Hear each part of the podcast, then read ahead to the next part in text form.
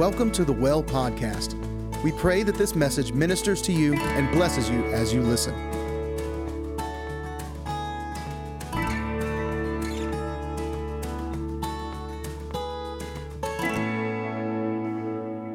So I'm going to start with this, this statement God doesn't show off in our lives for us. You know, He just doesn't. He shows off in our lives for His glory. That's the whole reason that He does what He does. It's all, it benefits us, but it's all for His glory. And, uh, and so He has so much more in store for us than we, than we have in store for ourselves. And so, what I would like to do is, um, is read through Ezekiel 37.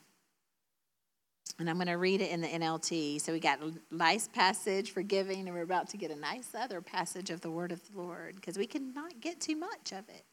It's alive and active. The Lord took a hold of me. This is Ezekiel, and I was carried away by the Spirit of the Lord to a valley filled with bones. He led me all around among the bones that covered the valley floor. I'm actually going to read it out of my Bible because I made a few notes. They were scattered everywhere across the ground and were completely dried out. Then he asked, Son of man, can these bones become living people again? O sovereign Lord, I replied, you alone know the answer to that.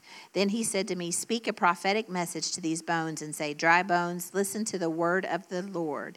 This is this is what the sovereign Lord says Look, I am going to put breath into you and make you live again. I will put flesh and muscles on you, cover you with skin. I will put breath into you, and you will come to life. Then you will know that I am the Lord.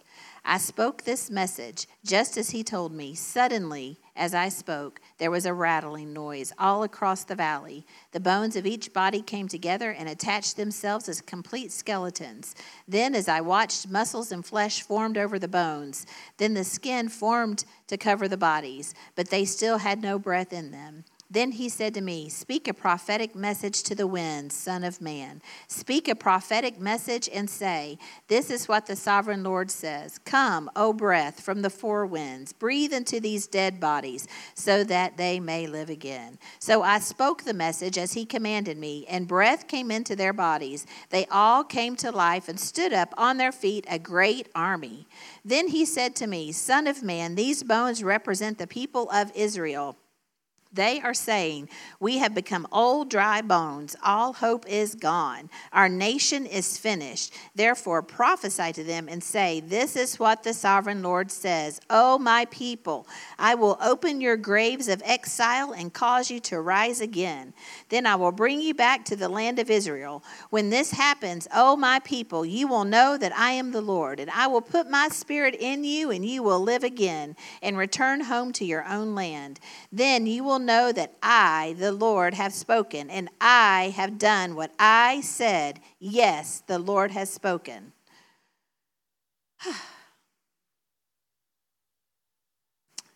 then take another piece and, oh, wait, wait.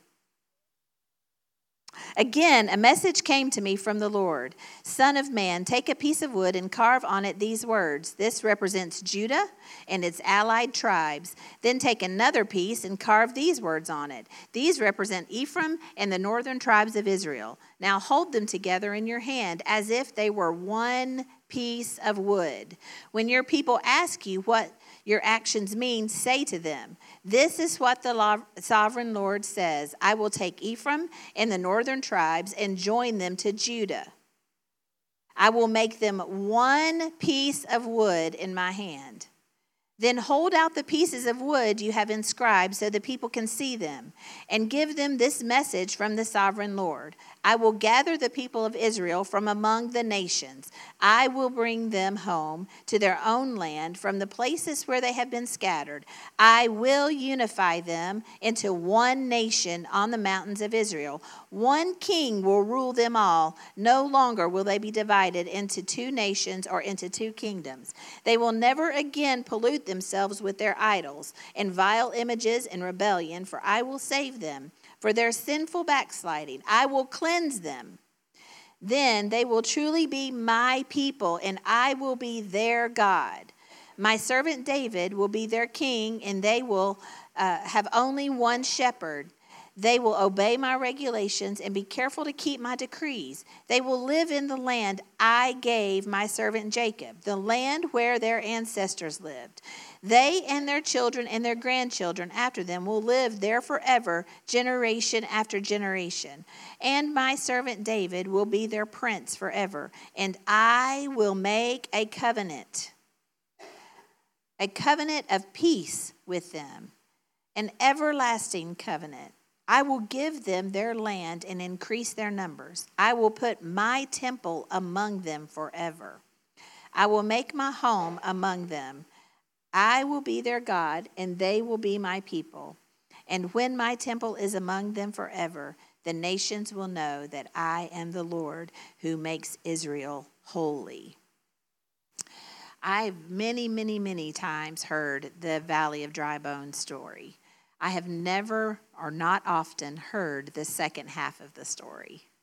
We always want to talk about the dry bones coming to life, but we never really talk about the purpose for that. Oftentimes, what we talk about is how does this benefit me? My dead things are going to come back to life right? And that's a great and wonderful thing. But you remember when I said that He does things in us and through us for His glory? They benefit us and we get to receive those benefits, but it's ultimately for His glory. And as you read through Ezekiel 37, as it gets into the second half of that passage of Scripture, I mean, and I love all the prophetic, everything that happens in the first part of 37. Love it. And can dive into that and stay there and marinate in it for a long time. And I would love to do that for you this morning, and we'll just see what happens. But what I think is so incredible is that God knew all along why He wanted to bring those dry bones back to life. It wasn't just to allow Ezekiel to have a cool experience in the valley of dry bones to see these come back together. And um, but it was really so that he could bring Judah back to, he could bring Israel back to himself. And that they could regain their territory. Yeah. And so it looked like he wanted to establish him as their God. He was always doing that in the Old Testament. He always wanted to be their God. But they just struggled to allow that to happen, much like we struggle to allow him to be our God, truly. And when he talks about the one temple that's going to be among them forever, he's talking about Jesus. He's, he's already prophesying or speaking, foretelling of Jesus to come, the king that would rule and reign. And so there's some very interesting things that tie into um, some of the uh, message that I got to share last time I got to share with you, which talked about um, Moses going up on the mountain, ascending the mountain, and God saying, I did this. And as I got to read through Ezekiel 37, did you guys hear how many times God said I in that passage of Scripture? I will, I gave, I send, I will. It's all about what He's doing in us and through us and around us and for us. If we, like Ezekiel, will surrender our will and we'll begin to prophesy and we'll begin to declare the things that he is telling us to prophesy and to declare. So, what does it mean to prophesy? You want to know what the definition is? Because we do throw around that word a lot. So, when, when it talks about, when it says uh, in verse 4, for example, it says, then he said to me, Speak a prophetic message to these bones and say, Dry bones, listen to the word of the Lord. And then he goes on to declare uh, what the Lord is telling him to declare. So, in my definition of prophetic, I am going to give you this definition, and it is speaking something that is not and it becomes. Okay, so you're speaking. So there are two things about prophecy prophecy is either foretelling or forthtelling. So it can either be telling something that has not happened yet, and so you're prophesying that it will happen, or that you have knowledge of something that is about to happen. Okay? So that's the power of our words. So we prophesy often. Just what are we prophesying? What are we foretelling and what are we forthtelling? Right? So we need to be aware that when we do that, and um, in the New Testament, in 1 Corinthians 14, I believe, because it's 1 Corinthians 13, that's the love chapter, right, Daryl? Okay. So 1 Corinthians 14, it talks, it says that we should all desire the gift of prophecy. We should all desire the gift to prophesy. Why? Because life and death is in the power of the tongue. And so we're releasing words whether we want to or not. So, what are we declaring over our situations? And how are we prophesying and speaking into the things in our life and the people around us and our nation and our region and all the things? What are we declaring? So, just like Ezekiel, oftentimes we'll hear the word of the Lord. We'll hear it in us, around us. We'll get that unction, that little nudge to say something and it may not even look like truth to us. Like in the natural, I'm about to say this, but it is not. But we are prophesying to that. We are foretelling and forthtelling as to what is to come from that thing so that it will then begin to produce. Just like this valley of dry bones. I have to think when Ezekiel got there, he was like, What? You know, and what's the first thing that God said to him? Can these bones live? Ezekiel, can these bones live? And Ezekiel's like, Well, Lord, you you know, you know. Like, and right there he was surrendering his will to the will of the Father. Because he could have been like, No, they can't, there's no life in these dry, dead bones. Dry dead. Like they were, it was, there was no life. They'd been laying there long enough that there was nothing left on those bones to be resurrected without the hand of God. But Ezekiel knew enough to surrender his will. So let's look here. So many things about this that I find interesting. So, there's this rattling, which is one of the first things that he begins to hear as he begins to prophesy over these bones. And I think this rattling is really important. And I honestly, if, if I'm being transparent with you, when I read this passage of scripture, I feel like that's where we're at right now, is that there's a rattling taking place. And I believe that uh, the timing of NLG and all the things that are taking place, that we will move past the rattling and that the breath of God is going to blow on these dry bones. And it's no longer just going to be a rattle, but that mighty army is going to rise up. That mighty army is coming and they're going to take their place. And why did that mighty army arise? So that they could reestablish territory. Exactly. Exactly. And so I encourage you, while we're in the rattling phase, to begin to prophesy. While we have 19 days before we get to NLG, um, we need to begin to prophesy over the dry bones. We don't have to wait till we get there. We can go ahead and begin to do that. We can go ahead and begin to do the first work of what God wants to do so that by the time we're done, we're already reclaiming territory. That's what I want to see. By the time that weekend is over, we're going to reclaim territory. Now, see, the only reason I find um, I, I it's not even a struggle, but it boggles my mind a little bit is that God actually chose the date for this event. He spoke the date. He was that specific April 1st and 2nd. And when he spoke it to me, I didn't even know what day of the week that was on. I had to go to a calendar to look and see because it was just so clear. So I know there's an exact specific reason that this conference and this gathering has to take place when it is. I remember meeting with Kim and we were talking. I don't know if you remember this and she was sitting across the table from me, and we were talking about the date, and I and and uh, and she looked at me. She's like, "But there's we've got outages at Cook that weekend, or they start, and we're talking about all the reasons why." And I said, "But God said it." Like I was like, "God, I don't know how to change." Like God said it, and she didn't say anything else. But I couldn't change the date because he had already marked it on the calendar, you know? And we just had to know that God was going to begin to unfold those things. And so we have to be sensitive to what God is saying to us and obedient to the things. He is, he can be very specific. And in this particular instance, he is. And so that tells me that there's a specific mandate.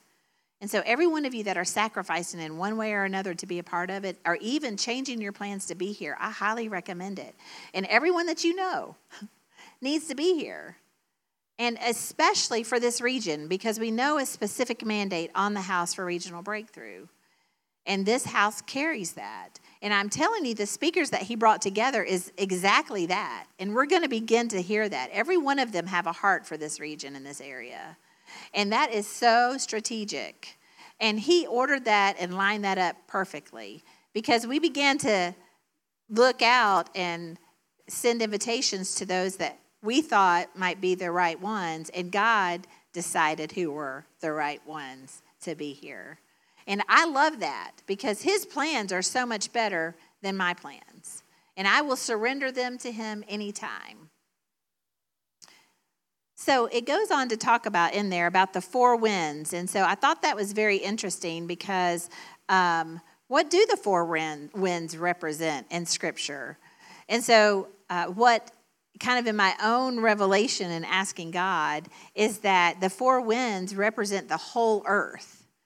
The whole earth. And so when, when he tells Ezekiel to call to the four winds so that the breath of God can be released over those bones so that they'll live, he's saying the whole earth, which is full of his glory. In Isaiah chapter 6, verse 1, it says, King Uzziah died in 740 BC. That I saw the Lord. He was sitting on a lofty throne, and the train of his robe filled the temple. Attending him were mighty seraphim, each having six wings. With two wings they covered their faces, and with two they covered their feet, and with two they flew. They were calling out to each other Holy, holy, holy is the Lord of heaven's armies. The earth is filled with his glory. I wish I could preach on Isaiah 6, but I'm not going to. So, if God is great is, is the greater of all things, then his breath uh, represents is present in the winds. Does that make sense? So he, that is why when the breath of God sweeps through the valley and enters into the bodies in the valley, and their lungs inflate with breath again, they begin to live when a baby is born, the baby, when it is in the womb, it does not, its lungs are forming. Like if, if um, like with Garrett, when he was going to be born, they gave you medicine to cause his lungs to begin to develop quickly. Because he, they knew that once he came out, those lungs needed to start working. And so, because when a baby is inside, it's getting oxygen through the mother's blood. Little anatomy lesson here for those of you that may know or not know. But as soon as that, what is the one thing we want to hear when a baby is born? We want to hear it cry, right? Because we know it's t- taking a breath. But see, it's God that puts the breath into those lungs. It has nothing to do with man but everything to do with God. Not only did he breathe the breath of life into Adam in the garden, but he continues to breathe the breath of life into every living creature. Isn't it amazing? It's amazing. Blows my mind that he consistently does that. And some babies don't cry when they're first born because they're still attached to the they're still attached to their mom, and so they're still receiving oxygen through the umbilical cord. But eventually, we'll hear that cry, and we we wait with bated breath for that to happen. Right? We're like, "Come on, God, fill those lungs with air, because we want to hear that baby cry." And then about two weeks later, we're like, "Lord." Can that baby stop crying? but it sure sounds good when it starts, doesn't it? So in verse 11, it says, Then he said to me, Son of man, these bones represent the people of Israel. I would like for you to insert your name there, or your nation, or your family's name, and then read the rest of this passage as it pertains to you and those things that you want to see come back to life, the territory that you want to regain, that God has promised to you. What are the promises that He's made that you have yet to see fulfilled? Begin to insert yourself there. We could say, Then he said to me, Son of man, these bones represent the people of the well. They are saying, We have become old, dry bones. All hope is gone. Our nation is finished. Because when we look around, just like Kimberly was saying, when I look around, it's hard for me to have hope. It's hard for me to see. It causes us to be uneasy. But instead, instead of us complaining like that, then we have to know what does the sovereign Lord say? And he goes on to say in verse 12, "Oh my people." He calls us his people. We're his people.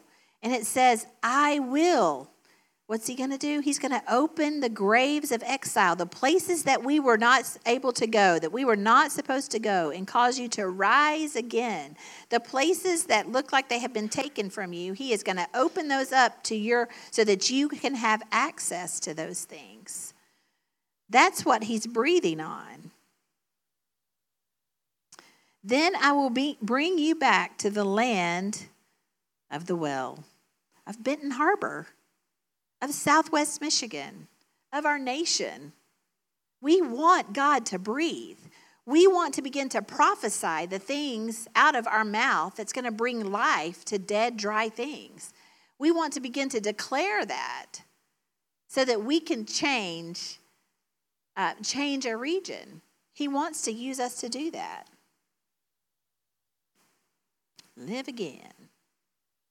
And I love what he says. He begins to talk about unity. He begins to talk about because the, the nations of Israel had split. You know, there were 10 in one region and two in the other region. And through this passage of scripture, God begins to say, I want to bring them back together. And I want you to begin to prophesy for foretelling of what I want to see come. So take these two pieces of wood and then put them together so that the people will know that I want unity. I want one body, one body, so that I can give you the territory that I have promised you. So, unity is so important for us. And it's interesting when you think about, um, I, if you spend some time with me and things come up and we talk about issues, we talk a lot about the little foxes.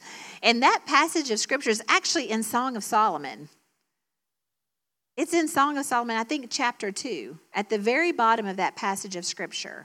And if you read Song of Solomon chapter 2, it's all lovey dovey and it's the bridegroom loving on the bride and telling her that he is just calling her in and come away with me and I want to love on you and all of these adorations of his affection.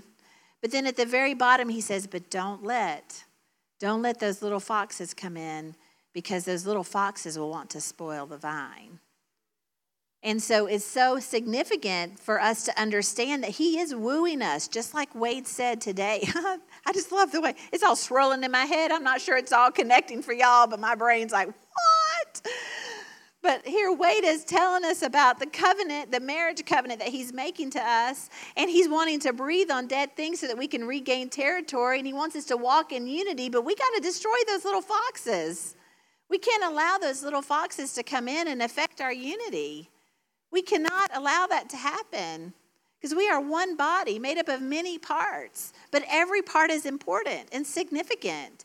And Katie brought out a couple weeks ago about the bones representing the unity of the body coming together of, of other denominations and other races of people, other tribes and other nations coming together. And we're all going to sing holy, holy, holy around the throne. We're all going to be there. And He wants us to be in unity so that He can be our God. He, we've got to have that so that He can be our God.